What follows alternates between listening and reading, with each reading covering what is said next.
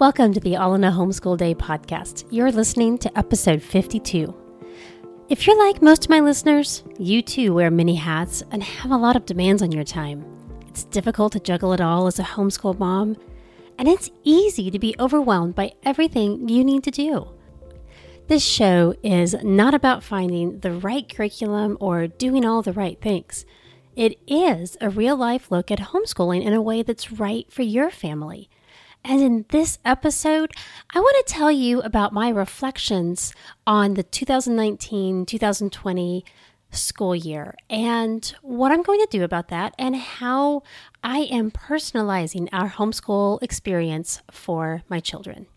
Before we get started, though, I want to invite you to a free workshop. If you have questions about homeschooling and what a homeschool day looks like, and um, if it's a good fit for your family, I encourage you to join me for the Homeschool 101 workshop. You can find out more information about that at triumphantlearning.com forward slash homeschool 101 workshop. Okay, so let's get into my reflections on last year. So I try to take time at the end of every term to go through homeschool evaluations. And it's basically a time for me to think back on the previous term and, like at the end of the year now, on the previous year and think about what went really well, what I want to change, um, just kind of take that 10,000 foot view to see how it's all going. So, here are some things that we noticed. And I use the term we because several of these my daughters actually pointed out to me because I had not noticed them. That is one of the huge benefits that we have found of turning over responsibility for our children's education to them. We've talked about this a lot to them about how I'm facilitating their education, but it's their responsibility to learn. And so part of that responsibility includes them um, giving me feedback and telling me what's working from their perspective and what's frustrating them, what they really like. Now, sometimes I can do something about those frustrations or what's holding them up. Sometimes I can't. But it's important that they continue giving me that feedback. So here's what we noticed. So, my younger daughter told me that, you know, she really wasn't enjoying the school year. And at first, it took her a little while to figure out how to articulate what the concern was. Ends up that she did not have enough living subjects for the year. We had changed some things around. Uh, we had changed around how we were doing her spelling. We had changed up her history curriculum. And if you look at it, it really was more of a bare bones education instead of that living feast that I wanted to be providing for her. She was still getting a good education. She was actually accomplishing the goals that I had set out for her for the year. But what I had failed to recognize was that she was not reading enough living books to really bring her education to life. So, this was exciting for me from one perspective, in that she has learned what a living book is and what uh, is inspiring about it and the importance of it, and just the need to have that in her education. My older daughter also had a revelation about her school year. So, Throughout the school year, it felt like she was barely getting her work done. It seemed like she was being pretty diligent. She's been working on some time management skills over the past couple of years and really trying to take charge of her own time and assume the responsibility for that. And it seemed like she would get to the end of the school day and just be spent. That she was then vegging out. She wasn't engaging in other creative pursuits like she had in the past. And neither of us could quite put our finger on what it was until towards the very end of the school year when we realized that so many of her subjects that year were a level up from what she had been working. And so it was challenging her too much in too many areas that she was having a difficult time doing anything else creative and um, engaging her brain the rest of the day. She literally was just spent from what she was doing with her schoolwork. So that is a huge amount of self awareness that she was able to realize that. And it was so helpful for me and actually really encouraging for me because I was concerned that she was not using her time well in the afternoons when really she just she couldn't do anymore. And I've had days like that too where I get to the end of the day and I just want to veg out even though I desperately want to read a book, I can't. So, those are some things that my daughters had recognized. What I recognized was that we were not being consistent with our family subjects. I had changed up the schedule from previous years, and we were not um, doing those family subjects at the same time. And I was trying to put them in at a different point in the schedule, and I never could regain it. So, just that simple adjustment was so much that I had a hard time adding those subjects in. And it, it got to the point where the rest of the schedule was working really well for the girls, and I didn't want to throw that off for them. So I gave myself some grace that if we didn't accomplish the family subjects, I was okay with that. And next year would be a new year. We also realized that this year was the first year that everybody was working independently for the vast majority of their subjects. I still was involved and helping them as they had problems. I was still checking in with them. I was listening to narrations. And yet I was not reading aloud any lessons to them. And we realized we all really missed that. I had to go through an adjustment process as each girl came to that new level where they were learning independently and they didn't need me to be so directly involved. That was actually really hard for me because I enjoyed the time that I got to connect with them. I enjoyed being able to connect over similar, uh, over the same stories and be able to have those conversations. And so it changed, it shifted over the past couple of years. And it was a hard adjustment for me to let go of that. But we realized this year that with me not reading anything aloud, we were all really missing it. So I ended up reading two to four evenings a week with each girl. So we ended up having a separate time for each one. And I read whatever they want me to read aloud. We've read uh, some fiction books, we've read more like self help books in terms of learning more about our personalities. We've read uh, biographies, kind of wherever their interests are taking them. We curl up on the couch and we read together. So I found a way to reconnect, even though I was no longer reading their lessons aloud to them. I also realized that both girls actually dramatically improved their time management skills this past year. They still have some areas they need to work on, but they've made huge progress. And I learned an important lesson that I need to be more proactive in providing them accountability. But I need to provide that accountability in a very different way than I have in the past.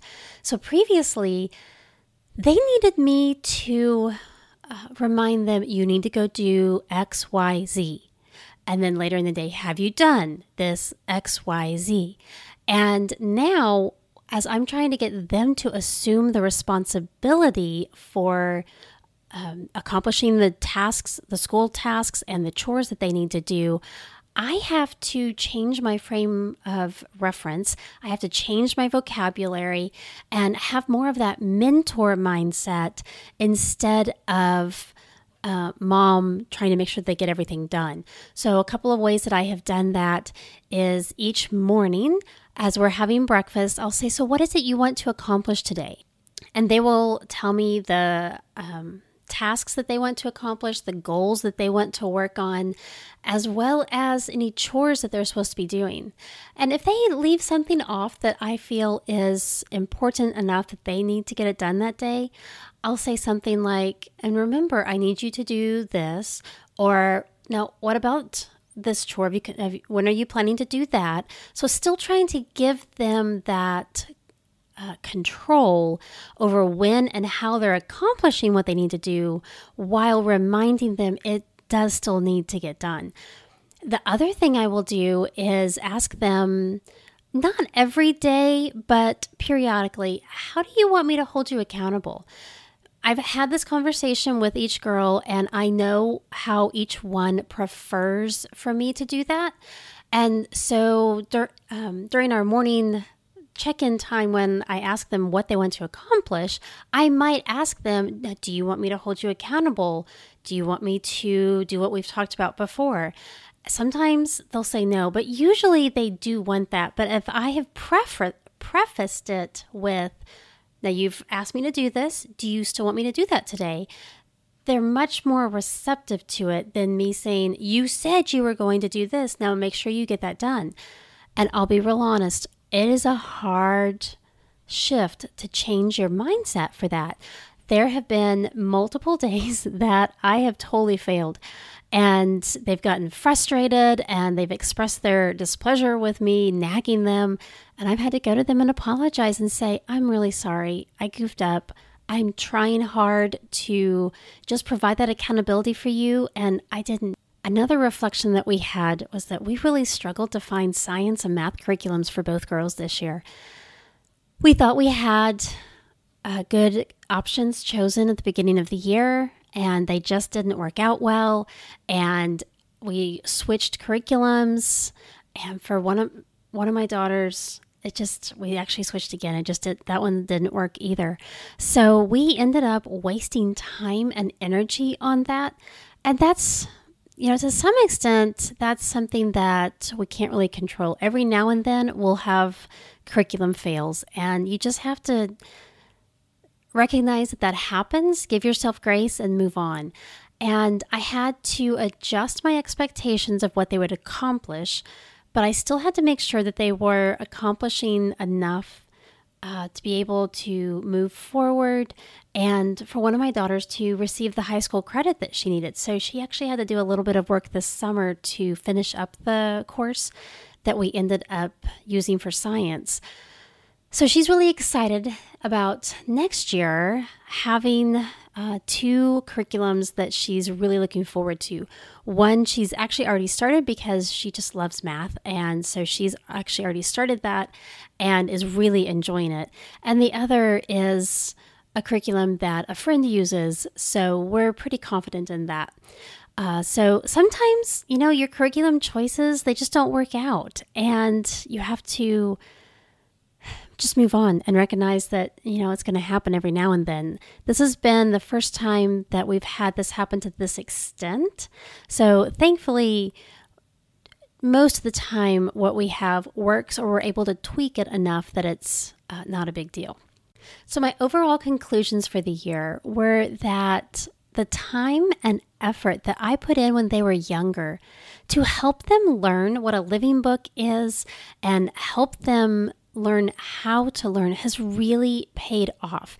That was a huge investment of time and effort. Sometimes it was really frustrating, but they and I are all so thankful that they're able to recognize living books and they are rec- able to recognize when what they're learning is not really working well for them.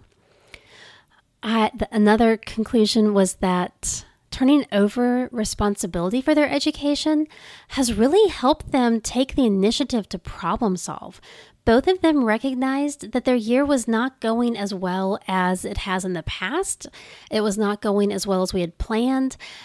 And they were able to communicate that with me because I have talked about how it's their responsibility. They felt comfortable telling me, hey, something's not going right, but I can't quite figure out what it is.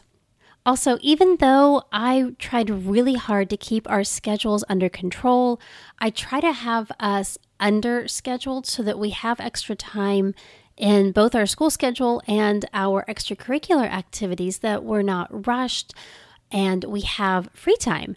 But I underestimated how some of the subjects would challenge actually both of my daughters, but more so my older daughter, and how she really needed a lighter schedule or she needed uh, she needed some other adjustment. So even our best plans sometimes don't work out.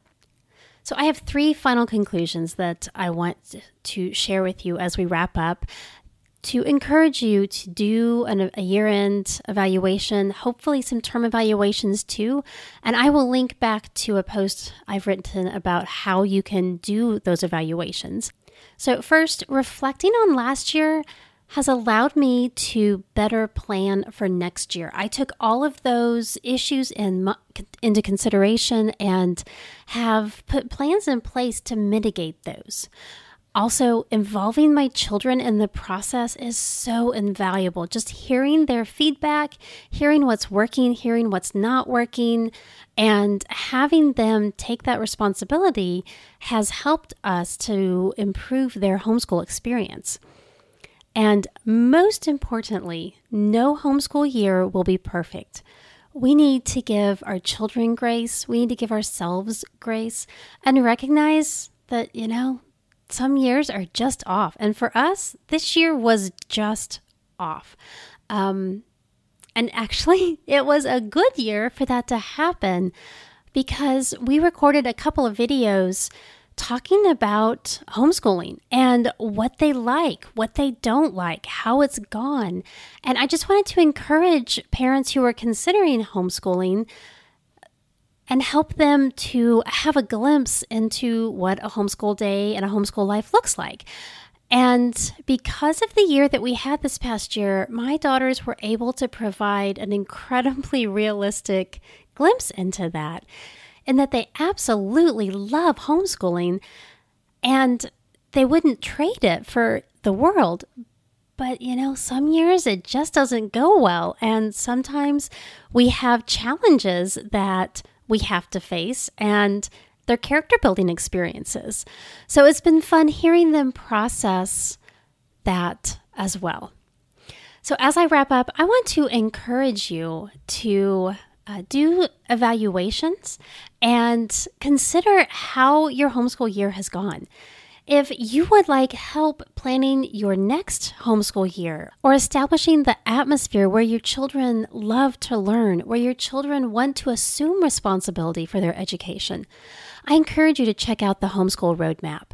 I will be running an intensive this fall where I will walk you through that process with a community of parents doing the same thing. You can find out more about that at triumphantlearning.com forward slash homeschool roadmap. I hope that you found encouragement from this episode and you are ready to face your homeschool day with confidence and joy. You've got this. And I'd appreciate it if you would take a moment to leave a rating and review for the podcast. That helps other homeschool moms find the podcast so they can be encouraged too. Until next time, have a triumphant day.